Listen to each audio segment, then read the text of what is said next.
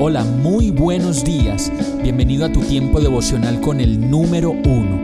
Qué alegría saludarte con la certeza de que Dios está obrando en tu vida su perfecta y buena voluntad, ya sea porque estás aprendiendo de un momento difícil o porque estás disfrutando de su amor a plenitud con paz y tranquilidad. Llegó la hora de tomar tu Biblia, pues de seguro Dios te va a hablar, te va a reconfortar y lo mejor de todo, te va a dar las respuestas que estabas buscando. ¿Qué esperas? Vamos, súbete de una vez en este pequeño pero eterno vuelo devocional con destino al cielo.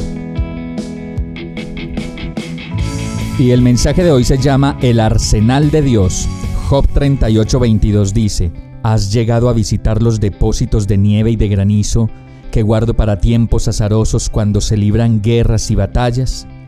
En épocas de guerras y guerras en muchas partes del mundo, los gobiernos siguen con la idea de que su gran ejército los librará y que sus muchas armas le ayudarán a obtener la victoria. Y en el ámbito familiar podemos escalar los paralelos de la guerra y pensar que por lo mucho que damos o por lo mucho que tenemos, eso es suficiente para cumplir con nuestra tarea y ganar las batallas de la vida.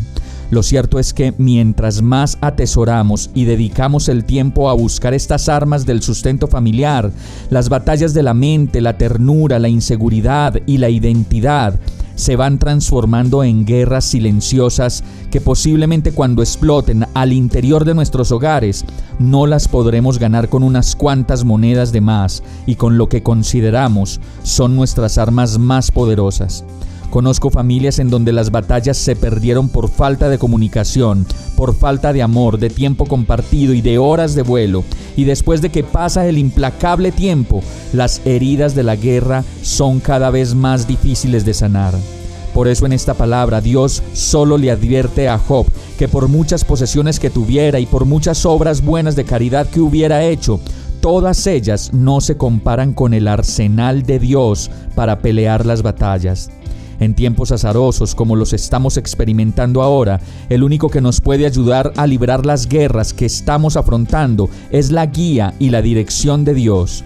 Entonces viene y nos enseña de nuevo que hay cosas que no tienen precio, pero que duran para toda la vida. Vamos a orar. Señor, perdóname mi arrogancia y mi falta de ti. Enséñame a librar las batallas de la vida contigo y a dejar que sea tu arsenal el que libre las batallas que con dinero, ausencia de tiempo, ausencia de palabras y de amor no se pueden ganar.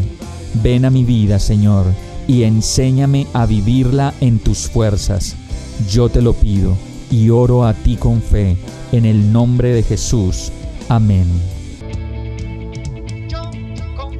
Hemos llegado al final de este tiempo con el número uno. No te detengas, sigue meditando durante todo tu día en Dios, descansa en Él, suelta los remos y déjate llevar por el viento suave y apacible de su Santo Espíritu. Solo compártelo con quien lo necesite y ames.